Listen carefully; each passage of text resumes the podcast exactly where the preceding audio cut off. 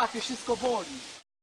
Halo, halo, co tam u was? Bo u nas jest znakomicie, ponieważ słychać wycie, ponieważ dzisiaj będziemy zajmować się filmem, który, no, może wywołać wycie niektórych słuchaczy, pozytywne lub wprost przeciwne. I żeby się dowiedzieć, co tak naprawdę o nim myślimy, to porozmawiamy, a ja zapytam Rafała, ponieważ właśnie to ja zaproponowałem dzisiejszą propozycję. A proponuję wam, żebyście naszą propozycję wysłuchali w omówieniu Macieja Grzękowicza i Rafała Tomczaka, no i czy będzie tak znakomicie? Zobaczymy. Czyli już powoli słychać wycie. Generalnie rozmawiamy o dzienniku Bridget Jones, czyli o legendarnym filmie z dwa tysiące pierwszego roku. Myślę, że wszyscy znamy ten przypadek, e, wszyscy znamy ten film przynajmniej z opowieści, no ale myślę, że no naprawdę, no chyba też wszyscy go oglądali, tak? W sensie, no ch- chyba tak. Nie wydaje mi się, żeby było inaczej. Wiesz co, zdradzę ci sekret, że no teraz, w tym momencie, to chyba tak, wszyscy oglądali. A ty wcześniej nie widziałeś go? Nie, jakoś się ostałem, nie wiem jak to się wydarzyło, ale faktycznie nie widziałem. Może to wynikało z mojej po prostu wrodzonej niechęci do Renée Zellweger, nie wiem. I czy ta niechęć pozostała po obejrzeniu tego filmu? Może nawet niekoniecznie niechęć do niej samej, natomiast sam film, no to już gorzej. A dlaczego właściwie gorzej?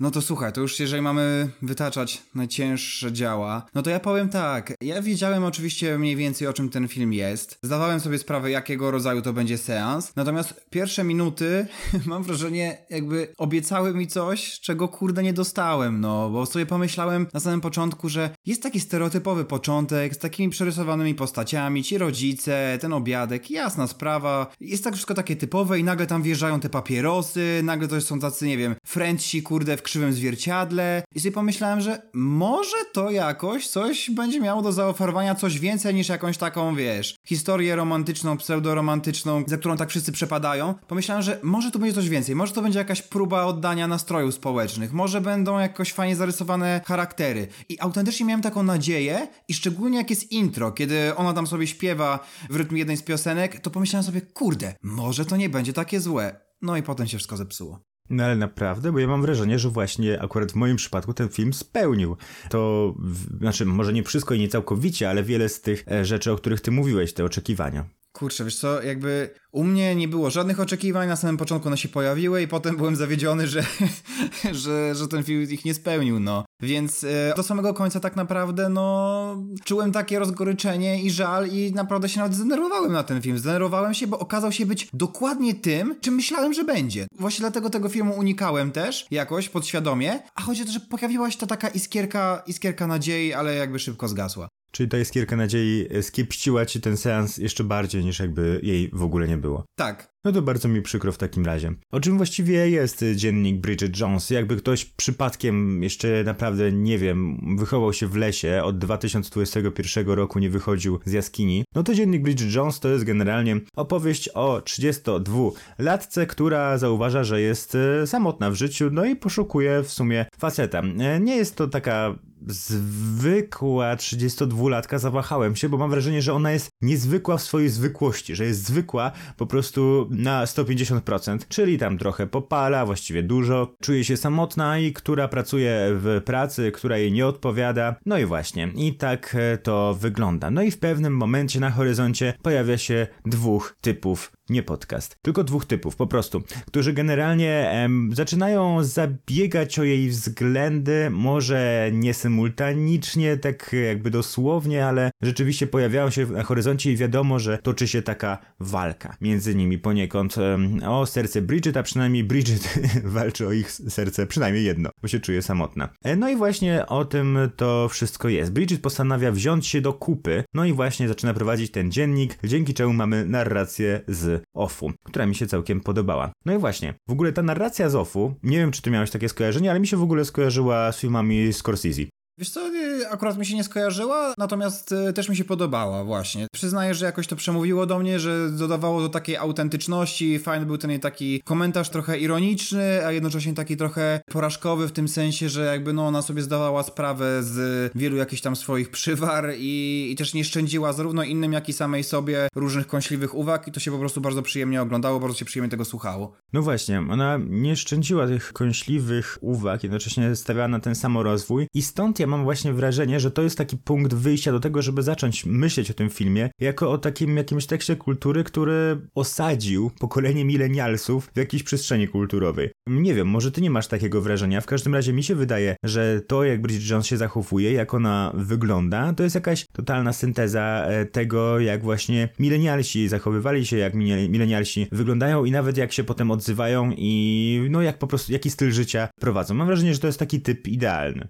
Wiesz co, trochę się zgadzam, ale też trochę nie mogę do końca się zgodzić, dlatego że mam wrażenie, że ten film się po prostu troszeczkę zestarzał, a nawet nie troszeczkę. To znaczy, tak jak powiedziałem, że to mogą być e, Frenci w krzywym zwierciadle, jakby nawet pokolenie Franców to nie jest do końca nasze pokolenie. Więc ja w jakimś sensie nie potrafię siebie umiejscowić względem tego filmu, to po pierwsze, a po drugie mam wrażenie, że trochę te dwadzieścia lat temu była jednak troszeczkę inna rzeczywistość i też troszeczkę na inne rzeczy decydowano się przy, przy tworzeniu po prostu jakiegoś filmu. I moim największym problemem z tym filmem jest to, że Bridget Jones jest bardzo kreowana na takiego przegrywa, po prostu. Natomiast problematyczne jest to, że w moim odczuciu ona tym przegrywem w ogóle nie jest. I chodzi o to, że jak ja sobie oglądam ten film, no okej, okay, jakby jest singielką w wieku trzydziestu dwóch lat, no i to jest taki to, to ten punkt wyjścia. Natomiast potem, w trakcie filmu okazuje się, że ona jest tak, jest inteligentna, potrafi się obyć z mężczyznami, jest pewna siebie, naprawdę jest pewna siebie i oczywiście, nawet jeżeli tam wychodzą jakieś takie kwiatki, jak jej wystąpienia publiczne, czy jakieś tam pojedyncze sytuacje, jasne, że tak, ale w gruncie rzeczy, jak patrzysz po prostu na nią jak na osobę, to ona ci się wydaje bardzo typowa. I to jest jakby zaleta tego filmu, że ona jest taka typowa. No, no bo po prostu jest standardową bohaterką, z którą możemy się utożsamić, ale jednocześnie mam wrażenie, że scenariusz filmu stara się nam raz na jakiś czas tak przywalić w twarz po to, żeby pokazać, że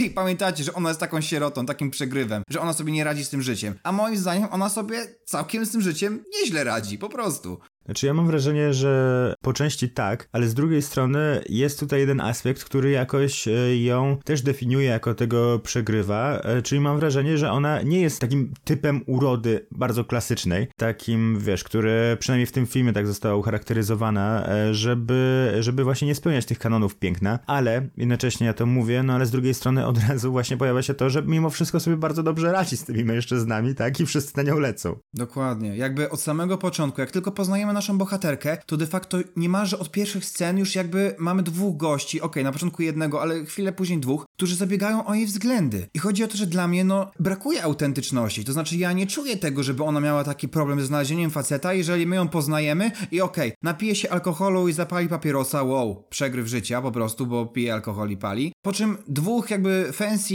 typów się o nią bije, w przenośni i dosłownie. Więc jakby, kurczę, no, to, to po prostu brakuje mi tu autentyczności. Ten moment właśnie, kiedy przechodzimy do tego, że zaczynają się o nią bić, to jest moment, w którym też mi brakowało spójności i miałem wrażenie, że jakby ten film momentami miał taką konstrukcję, jakby ktoś komuś w telefonie się klikał przypadkiem przycisk fast forward i to był jeden z tych momentów, że jest właśnie tym przegrywem na kolacji, a potem fast forward, nagle jest w miejscu pracy, dopiero poznajemy tak naprawdę tego pięknego szefa i okazuje się, że na nią leci. I myślimy sobie, okej, okay, czy ten problem już się rozwiązał w tym momencie? Dokładnie, to znaczy ja mam wrażenie, że wszystkie sceny, w których ona jest z męskim bohaterem, to ona w nich wypada, no dobra, może nie wszystkie, ale zdecydowana większość wypada jakby bardzo, bardzo korzystnie. Jest naprawdę inteligentna i po prostu raczej sprawia właśnie, że to faceci za nią szaleją niż odwrotnie. To znaczy, wiesz, ciężko mi jest to rozgryźć w tym sensie, że potem się pojawia nagle jakaś scena przy stole, jest taki rodzinny obiadek i ta scena mam wrażenie, że jest dodana tylko i wyłącznie po to, żeby nam przypomnieć, że ej, ona nie ma udanego życia, bo jakaś tam parka jest i komentuje to, że jak to jest być singielką w wieku trzydziestu dwóch lat? No okej, okay, no jakby wiemy już, że ona ma te trzydzieści dwa lata, wiemy, że pije alkohol, wiemy, że pali papierosy, ale jednocześnie dwóch typów się o nią bije i jest inteligentna i odważna, jakby kurczę. No tak, chociaż też mam wrażenie, że te dwadzieścia lat temu trzydzieści dwa lata były jeszcze innymi trzydziestoma dwoma latami niż dzisiaj, nie? Dzisiaj trzydzieści dwa lata to jest w sumie generalnie bardzo młodość, a wtedy jeszcze co innego. Tak, i teraz wracamy w sumie do tego, co powiedziałem przed chwilą, że ja mam wrażenie, że ten film po prostu się zestarzał, to znaczy ja nie jestem w stanie go odebrać na takiej wrażliwości, na jakiej można było go odebrać jeszcze te dwadzieścia lat temu, po prostu, no nie wiem, wydaje mi się to bardzo, bardzo sztuczne. Może te dwadzieścia lat temu tak właśnie pewne rzeczy były odbierane, może ten film stał się właśnie dzięki temu kultowy i ponadczasowy w jakimś sensie, bo, bo właśnie potrafił po prostu przemycić coś z tego naszego życia po prostu do wielkiego świata kina, ale teraz w tym momencie to mi to nie działa, no. A nie śmieszyły cię te żarty? Wiesz co, jakby podobały mi się żarty, w których ona uczestniczyła właśnie razem z tymi facetami, natomiast miałem troszeczkę problem z tym, że początkowo to się zaczyna fajną narracją właśnie z off-u, ona tam coś opowiada, coś fajnie, fajnie, a potem nagle zaczynają się jakieś nieśmieszne gagi w ogóle trzeciego planu. W ogóle wątek jej matki jest dramatyczny. Po prostu tak bardzo mnie w ogóle zniechęcił do, do tego filmu i generalnie mam takie poczucie, że, że było za dużo bohaterów trzecioplanowych, za dużo miało być takich śmiesznych, głupawych żarcików, bo kiedy mieliśmy do czynienia z tym prawdziwym jakby rdzeniem tego filmu, to mam wrażenie, że on dawał radę, ale wszystko to, jak, jak to było opakowane, no to już jakby nie do końca. Ja wiesz, ja sobie nawet zapisałem, że mi się podobali ci bohaterowie trzecioplanowi ze względu na to, że byli takimi wyrazistymi en pi si ami, jak chociażby tutaj jest przykład tej dziennikarki, która cały czas powtarza fakt. To było bardzo teatralne, mi się to podobało akurat. To nie, to dla mnie właśnie początkowo pomyślałem sobie, o, może być ciekawe, w sensie, że jakby jakiś fajny przegląd charakterów. Pomyślałem sobie, że... Mm, spoko. Będzie taka szybka charakterystyka właśnie osób w wieku trzydziestu lat. Spoko. Ale potem to już, kiedy nagle zaczęło mieć taki karykaturalny wydźwięk, no to, to jeszcze bardziej się nie mogłem w ogóle utożsamić z tym wszystkim. No dobra, no to tutaj się różnimy, e, jak i w sumie pod kątem ogólnej oceny tego filmu, jak mi się wydaje, ale chyba możemy się zgodzić co do tego, że w tym filmie, oprócz e, oczywiście Zellweger, to podstawową rolę, główną rolę gra seks. No tak, tak i to akurat mogło być, kurczę, takie, no te dwadzieścia lat temu, nie wiem, nie wiem czy szokujące, nie wiem czy aż tak, ale na pewno seks nie jest tematem tabu, to, to jest prawda. Ja myślę, że w ogóle jakby teraz powstała taka komedia w Polsce, to takie natężenie seksu, jednocześnie ważne jest, żeby oddzielić tak, żeby takie natężenie seksu przy komedii, która aspiruje do bycia inteligentną, bo mam wrażenie, że ta komedia właśnie do tego aspiruje, byłoby jakoś tam jeszcze nowatorskie. Chyba, tak mi się wydaje. Szczególnie, że teraz w ogóle oczywiście wraca kwestia mitu, że tutaj połowa z tych tekstów to podpada pod mobbing w pracy, co nie? I to w, w obie strony. Ja też sobie to zanotowałem, że, że to jest właśnie film znamienny dla tamtych lat, no, że obecnie teraz współcześnie, współcześnie, tak, to miał mniejszą szansę na powstanie. No albo chociażby ten wątek z tym wujkiem, który łapie Bridget za tyłek cały czas i to jest taki żarcik. taki żarcik. Śmieszne. Albo, że zatrudnia ją jakiś gość, bo mówi, że no tutaj nie ma, nie ma problemu z tym, żeby się przespać z szefem. I co ona robi? Ona bierze tą pracę. Tak, ale to było tak durne, że jednocześnie wtedy się zaśmiałem. To było tak odrealnione w stosunku do tego, jakie produkcje teraz są wypuszczane, jakby w dwa tysiące dwudziestym pierwszym roku. To było tak odrealnione, że mnie to po prostu, wiesz, naprawdę rozśmieszyło. Zmiotło z planszy. Niemalże. Ja tylko wracając jeszcze do samej fabuły, miałem jeszcze jeden problem, mianowicie, trochę ty o tym już wspomniałeś, ale te fabularne przecięcia dróg bohaterów były takie też mocno nieautentyczne i okej, okay, jakby ja wiem, że to też nie o to chodzi, żeby to wszystko było uzasadnione tak w stu procentach, tylko ja trochę miałem wrażenie, że to był syndrom, który już spotkaliśmy w Karolu, człowieku, który został papieżem, mianowicie... Crossovery, których nikt się nie spodziewał. Dokładnie, no ale jakby w drugiej części Karola to właśnie on i ten, ten jego arcy wróg, no to oni się spotykali co chwilę i walili te teksty, znowu się spotykamy. No i jakby chodzi o to, że oni tutaj też non stop się spotykali. I było takie, wow, znowu ty. I jakby jest następna scena w jakiejś innej lokacji, wow, znowu się spotykamy, znowu ty. I to było tak głupie, jednocześnie za każdym razem, kiedy bohaterowie, generalnie jakby ta trójka bohaterów, ten cały trójkąt miłosny, gdy oni się spotykali, to jednocześnie wjeżdżała taka podniosła muzyka, więc wiesz, jakby teoretycznie czuło się coś takiego, że twórcy chcą, żeby ta ranga tego wydarzenia była taka podwyższona, ale jednocześnie przez to, że nie było żadnych historii między tymi scenkami, nie było jakby czegoś, czego się można innego złapać, no to okazuje się, że ten rozwój akcji jest dosyć spodziewany, jest yy, dosyć nudny i tak do końca w sumie już to doszło, no, tak sądzę. No tak, no w sumie to historia jest banalna, no i jeśli nie podobała ci się ta charakterystyka postaci, to w jaki sposób oni zostali zarysowani, to przy teatralnienie, no to, to jest jeszcze gorzej wtedy po prostu, pod tym kątem. Oni w ogóle też są ciekawymi postaciami pod takim kątem, że ja się zastanawiałem, że okej, okay, może ta Bridget Jones mogłaby zakrawać o jakąś tam pewną emancypacyjność, nie, że właśnie dlatego, że nie jest taką typową kobietą, jeśli chodzi o urodę, nie, nie zalicza się do kanonu piękna, takiego najpowszechniejszego, jak chociażby ta Natasza, nie wiem, ta od Colina Firtha, no No, ale jeśli nawet sama Bridget Jones jest emancypacyjna, to ci faceci to kompletnie nie. To są po prostu idealni faceci, którzy są stosunkowo podobni do siebie nawet. Pod wieloma względami, może wizualnie najmniej, no ale że to są znajomi z Cambridge, tak, dużo zarabiają e, i w ogóle. No i jakby w ten sposób ten film staje się oczywiście jakimś tam znowu marzeniem na temat bycia kopciuszkiem, tak, bycia znalezionym przez tego księcia, tylko że tutaj, tym razem jest dwóch księciów. I to jest w sumie przykre z perspektywy męskiego widza. No trochę tak, bo jednocześnie oni są na tyle niepodobni do siebie, że ja się zastanawiam, jak można kibicować Grantowi. Serio, w sensie ja miałem w ogóle takie wrażenie, że przed obejrzeniem tego filmu, że są jakieś obozy, ale ja nie wiem, czy w ogóle się nie, nie przeliczyłem jakby z tą swoją interpretacją, dlatego że naprawdę nie jestem w stanie powiedzieć, czy ktoś byłby w stanie mieć faworyta w postaci Hugh Granta, ale jednocześnie oni są właśnie podobni, tak jak ty powiedziałeś, na wielu płaszczyznach i trochę właśnie nasza bohaterka wybiera, czy ma wybór tak naprawdę, no nie do końca. No. I mam wrażenie, że jakby ci bohaterowie są, na, są dosyć podobni do siebie i faktycznie wygrywa ten, kto wygrywa koniec końców pojedynek na pięści. No w sumie na pięści, ale też na moralność chyba, nie? No tak, to prawda, bo mógł zabić. Mógł zabić właśnie, mógł zdradzić, a to jego zdradzono. Cóż, jeszcze zastanawiał mnie sam, sam jakiś tam rys charakterologiczny Colina Firtha, który, no, nie wiem dlaczego właściwie zachowywał się, jakby był na spektrum autyzmu, no bo tak się zachowywał autentycznie momentami. Ej, to nie jest jakieś tam, wiesz, to nie jest jakiś tam pojazd czy coś, tylko zastanawiam się, o co tu chodzi właściwie. Czy to było zabawne? A, pewnie kiedyś to było zabawne, no tak, no kiedyś to może tak. No ale tutaj, to, nie wiem, dziwne to było po prostu. No, w ogóle zresztą jakoś takie, wiem, mi się akurat ta jego rola zlała troszeczkę z Mamma Mią, tylko że właśnie tutaj w Dzienniku Bridget Jones to po prostu on jest taki, wiesz, miejski, a Mamma Mia jest wakacyjny. I tak sobie właśnie wyobrażam. Wyobraź sobie, że on w Mamma Mii jakby miał jakąś tam pracę, skądś przyjechał, to jakby to była jego praca właśnie w Dzienniku Bridget Jones. To mogłaby być ta sama postać. No tak, i to potem sobie zrobił wakacje, jest zadowolony i wiesz, i bailando Mamma Mii. No cóż, może to jest właśnie jakiś klucz do tych dwóch tekstów kultury. Tego się raczej nie dowiemy,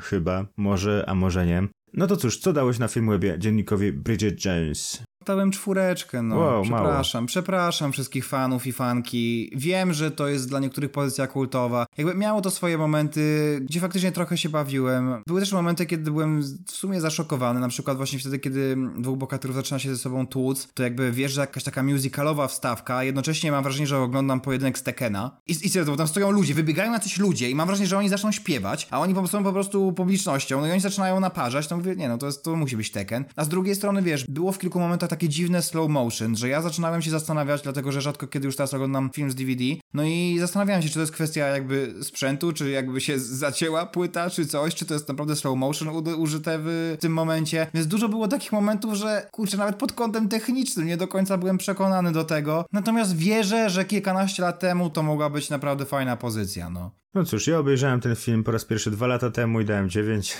teraz obejrzałem po raz drugi. I dałem dziesięć.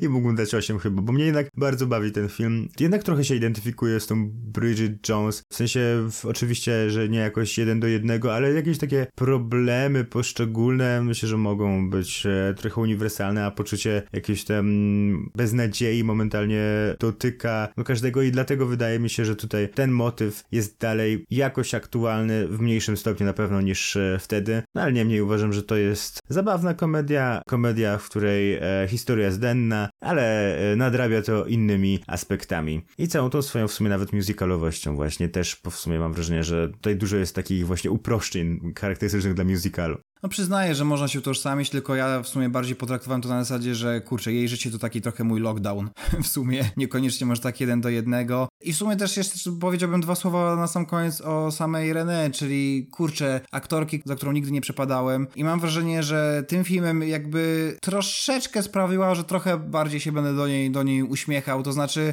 denerwowała mnie wtedy, kiedy tak intensywnie grała, kiedy wiesz, mam wrażenie, że troszeczkę się zagrywała i to było męczące, ale w tych takich naturalnych kwestiach, takich po prostu codziennych rozmowach, mam wrażenie, że to jest w ogóle najsilniejszy po prostu punkt tego filmu. Takie rozmowy kameralne między, nie wiem, dwójką bohaterów, oni są wtedy naturalni, może to być wtedy inteligentne, może być zabawne, więc to były te momenty, kiedy faktycznie ten film mi się podobał. Cieszę się w takim razie, że jest jeden optymistyczny akcent na sam koniec, więc razem daliśmy temu filmowi trzynaście, więc możecie go zobaczyć. A my teraz przechodzimy dalej. Tak, przechodzimy do utworu Tańcz, tańcz, tańcz, kiedy... No, Long i Junior, albo Junior, w sumie cholera wie, nie mam pojęcia, jak pan Junior wolałby, żeby wymawiać się jego ksywę. Ja myślę, że on się w ogóle cieszy, że ktoś się wypowiada jeszcze. Wiesz co, z, z jednej strony tak, a z drugiej strony już prawdopodobnie go to w ogóle nie zaskakuje, bo ten utwór będzie miał zaraz sto milionów wyświetleń. To jest utwór, który my poznaliśmy dzięki naszemu wspólnemu kumplowi. Michał, jeżeli nas słuchasz, wielkie pozdro dla ciebie, bo ty nas katowałeś tym na imprezach. Katowałeś, katowałeś, katowałeś, no i tak z nami zostało, no co tu dużo mówić. Nagle się okazało, że słucham tego ja, słuchają tego moi bliscy, moja rodzina. Znaczy słuchamy, oczywiście to jest taki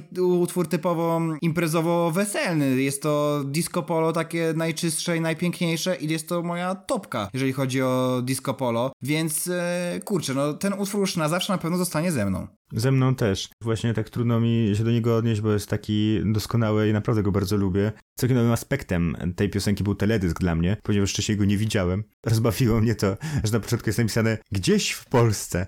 Ja tak chciałem powiedzieć, ja wiem, no, ja wiem, że to jest gdzieś w Polsce, to widać, tak? Nie musieli podpisywać, no. Nie, nie, nie trzeba było. A poza tym nie mogłem patrzeć na ten teledysk, bo tak migał jak szalony. Aj, no tak. Mogło to być problematyczne, ale ja powiem ci z drugiej strony właśnie, że ja patrzyłem na ten teledysk. Ludzie zwracali też na to uwagę w komentarzach. Mianowicie ten teledysk naprawdę wyróżnia się na tle innych teledysków disco polo, dlatego że tam nie ma dupeczek. Ja teraz cytuję jeden z komentarzy, że ziomki bawią się bez dupeczek. I chodzi o to, że to jest dwóch typów, którzy po prostu, nie wiem, są w jakiejś sali koncertowej czy gdzieś tam. W jakimś spichlerzu. Tak, i oni sobie tam skaczą i coś. Tam pojawia się nawet jakaś damska bohaterka, ale wiesz, no jakby ona nie jest roznegliżowana. Ona jest w ogóle w jakimś garniturze, czy w takim damskim garniturze, wydaje mi się, że tam podpisuje jakąś umowę czy coś takiego. Jakby sobie ona się pojawia na chwilę i w ogóle już potem znika, a potem jest dwóch ziomków i dalej sobie tańczą, tańczą, tańczą, skaczą, skaczą, skaczą. I to jest, wiesz, znowu taka czysta radość do potężnego bitu i w ogóle niepotrzebne są te wszystkie tyłki, pośladki, cycki, nic. Siri, wyszukaj homospołeczność.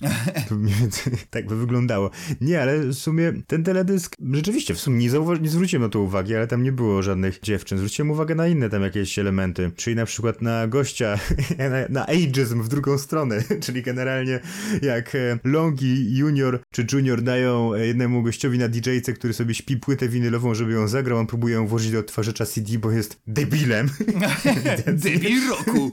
Debil roku. Nie no, ten age mnie dobił po prostu. No wiadomo, że jest większy, tak? Wiadomo, że jest większy, bez przesady już. Ale jednocześnie ten teledysk i ten tekst, no wiesz, jest kompletnie o niczym. Już wielokrotnie mówiliśmy o tym, że jest dany utwór o niczym, ale tutaj jest jeszcze bardziej o niczym niż do tej pory, mam wrażenie. A jednocześnie to jest jeden z niewielu utworów, które ja też prawie cały znam na pamięć. No nie tylko refren. Refren to wiadomo, ale już nawet zwrotki. No to znaczy, że tego się słuchało naprawdę wiele razy i słuchajcie, jak sobie sprawdzicie w opisie pod tym filmem, to oczywiście możecie sobie pobrać ten utwór na swój telefon.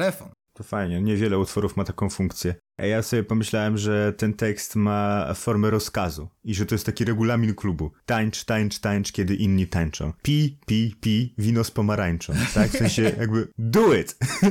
To coś tu jest w sumie. Jak tak o tym powiedziałeś, to faktycznie, no. Jeszcze rozbawiło mnie to, że Long i Junior wyglądają autentycznie tak samo. W pewnych momentach jak mają ciemne okulary i tylko, że jeden jest na biało i drugi jest na czarno i to jest jakiś taki yin-yang. O kurde, oni się idealnie dopełnili. Powstał po prostu beat idealny. Tak. Bit idealnie tylko dla nas, bo w jednym z komentarzy było napisane, czy tylko ja tu codziennie wracam? Jakby codziennie, wyobrażasz sobie codziennie wracasz do tego? Nie, nie wyobrażam sobie tego, zastanawiam się, jakie są okoliczności tego. Czy na przykład jest jakieś takie, że on ma taki imperatyw, czy, czy jakiś challenge, że po prostu wraca codziennie, że jak sobie jest dwudziesta trzecia pięćdziesiąt dziewięć myśli, o Boże, zapomniałem. I szybko nadrabiamy. Jest to prawdopodobne. Ja bym odpisał tak, chyba tylko ty. Yy, otóż tak. Także koniecznie wy też wracacie do tego utworu, bo, bo warto po prostu. I to była ludowość polska, a my przechodzimy do ludowości innego kraju, kraju nam bliskiego, czyli ludowości czeskiej, ponieważ e, zaproponowałem dzisiaj utwór Palavské vršky e, zespołu Galanečka, Kamila Bartáka i to jest utwór, którego nie musicie zapamiętywać, ponieważ on jest przykładem pewnego gatunku muzycznego. A tym gatunkiem muzycznym jest dechówka. Dechówka e, jest to taki gatunek, który generalnie jest popularny mniej więcej w całej Europie Środkowej, mimo że nie wszyscy to wiedzą. Po prostu dechówka to jest na, na niego czeska nazwa, ale to chodzi o e, orkiestry dęte, które grają no te swoje, swoje tam utwory jakieś grają. No ale w Czechach tradycja dechówki jest szczególnie mocna. Chodzi o to, że to jest taki gatunek, który łączy e, w sobie trochę muzyki klasycznej, trochę muzyki ludowej i powstaje coś takiego pomiędzy. Coś, co ma bardzo biesiadny taki wydźwięk, ale jednocześnie zagrane jest e, powiedzmy z jakimś pomyślunkiem. Jest tutaj pe- pewna konwencja już mocna. I dlatego właśnie ja sobie pomyślałem, że to jest coś bardzo ciekawego, ponieważ sam nie wiem nawet jak to zakwalifikować troszeczkę, przez to, że z jednej strony to jest ten wysoki rejestr, może mniej obecny tutaj e, niż ten ludowy, no a z drugiej strony właśnie taki oddolny, to trudno znaleźć okazję, na której można by to było w sumie puścić. Tak sobie, no bo wiadomo, że na imprezie en, en, en, jakiś wydział artes liberales, no to się tego nie puści. Ale z drugiej strony, e, czy na jakiejś takiej imperce się to puści? No też nie, też nie, bo to nie jest taka, taka ludowość e, do bólu. To nie jest coś takiego, co by na weselu nawet jakoś dobrze brzmiało. No i nie wiem, czy ty miałeś wcześniej kontakt z tego typu utworami? Kontakt jakiś tam na pewno miałem, natomiast jak wysłałeś mi link do, do tego utworu, to moje myśli to ja pierdolę, co on znowu wysłał? Co znowu trzeba przesłuchać? A potem oczywiście to się zmienia w ej, kurde, to jest naprawdę przyjemne. I w sumie jakby bardzo często tak się dzieje z tymi linkami od ciebie. Charakterystyka linków ode mnie. Tak, tylko że w międzyczasie jeszcze próbowałem sobie wpisać ten utwór w wyszukiwarce i zrobiłem jedną, dosłownie jedną literówkę, przez co już był brak jakichkolwiek wyników. Rozumiesz? Nie pojawiło się nic. W sensie podana fraza nie istnieje, po prostu. Jakby jedna literówka zrobiona. Także to pokazuje tylko skalę i potęgę tego utworu oczywiście. Natomiast ja, słuchając sobie go, to odczułem taką sympatię do tego utworu. Kłopotliwe natomiast dla mnie było to, że sobie go słucham, wiesz, w warszawskim mieszkaniu na swoich słuchawkach, a nie na wyjeździe, a nie w jakiejś karczmie, a nie przy ognisku. Ja wiem, że to jest takie super stereotypowe to, co ja teraz mówię, ale idzie mi to jakoś w parze. No jak słyszę te akordeony, słyszę te trąbki, no to mam ochotę, wiesz, się pobawić właśnie z innymi ludźmi ku chwale biesiadności, o której powiedziałeś. No właśnie, no ja dokładnie tak samo mam tak naprawdę, więc tutaj, wiesz, ja sobie myślę wtedy o życiu w jakiejś tam małej mieścinie w Czechach w latach dwudziestych na przykład, dwudziestego wieku, jak to właśnie spotykali się, nie wiem, po pracy wszyscy tam, według tej legendy, tak, że w hospodzie to w ogóle wszyscy, robotnik z profesorem pili to piwo i grała ta orkiestra i było tak niezwykle przyjemnie i w ogóle o to chodzi po prostu w życiu, tak?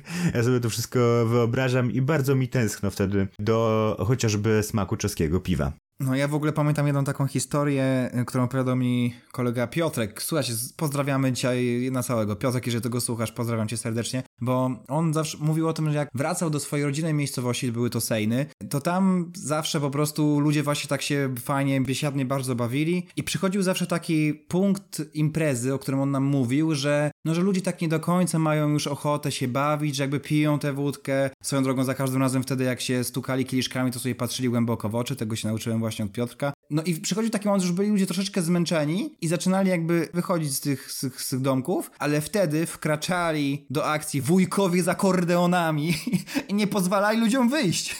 I chodzi o to, że ja po prostu za każdym razem, jak słyszę akordeon i to jeszcze właśnie w takim brzmieniu, takim powiedzmy lokalno-biesiadnym, to za każdym razem po prostu wyobrażam sobie tych wujków Piotrka, jak oni nie pozwalają mu wyjść, wiesz, on tam chce odpocząć po prostu, bo już wypił za dużo alkoholu, a tam wujkowie z akordeonami lecą dalej, impreza trwa w najlepsze.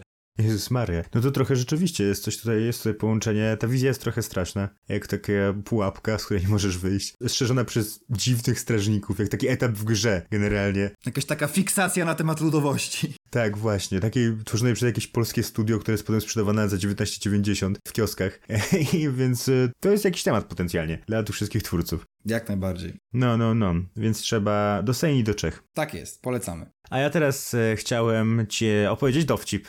Dawaj, żeby była jasność. Ja podobno ten dowcip słyszałem, ale już go w ogóle nie pamiętam, także będzie jak pierwszy raz. To jest dowcip o arbuzie. Żart o arbuzie właściwie. To wyobraź sobie, jest taka opcja, jest szkoła, jest lekcja, no i e, pani pyta dzieci. To jest taka edukacja wczesnoszkolna, jeden trzy na przykład. E, no i pani pyta dzieci. A ile wy byście potrafiły unieść arbuzów? No bo to takie ciężkie owoc, to ile byście potrafiły? No i zgłasza się Marysia. Proszę pani, ja bym potrafiła unieść jednego arbuza. A pani mówi, no brawo Marysiu, to, to bardzo ciężki owoc. To i jak byś to zrobiła? No i Marysia mówi, yy, wzięłabym go właśnie pod pachę. Yy, no i pani mówi, no brawo, dobry pomysł, bardzo Marysiu, dziękuję. No i potem zgłasza się Tosia. I Tosia mówi, proszę pani, a ja bym potrafiła dwa arbuzy udźwignąć. I pani taka zdziwiona, wow, e, Tosiu, jak to jest możliwe, jak ty byś to zrobiła? No i ona mówi, e, ja bym wzięła jednego arbuza pod jedną pachę, a drugiego pod drugą pachę. No i pani, no dobrze, brawo, brawo Tosiu, świetnie. No i zgłasza się Tomek potem e, i mówi, e, proszę pani, a ja bym potrafił w ogóle trzy arbuzy unieść. I pani taka zaskoczona, no jak to Tomku? Trzy arbuzy to przecież jest niemożliwe. No i mówi, jednego bym wziął pod jedną pachę, drugiego bym wziął pod drugą pachę, a trzeciego nabiłbym sobie na chuja. I potem zgłasza się Jasiu. Jasiu mówi, proszę pani, a ja bym w ogóle pięć arbuzów potrafił. No i pani już łapie się za głowy, no to jest po prostu jakieś, jakieś abstrakcja, nie? To jest w ogóle niemożliwe, jak byś to zrobił? I on mówi, jednego bym wziął pod jedną pachę, drugiego bym wziął pod drugą pachę, a na chuja nabiłbym sobie Tomka.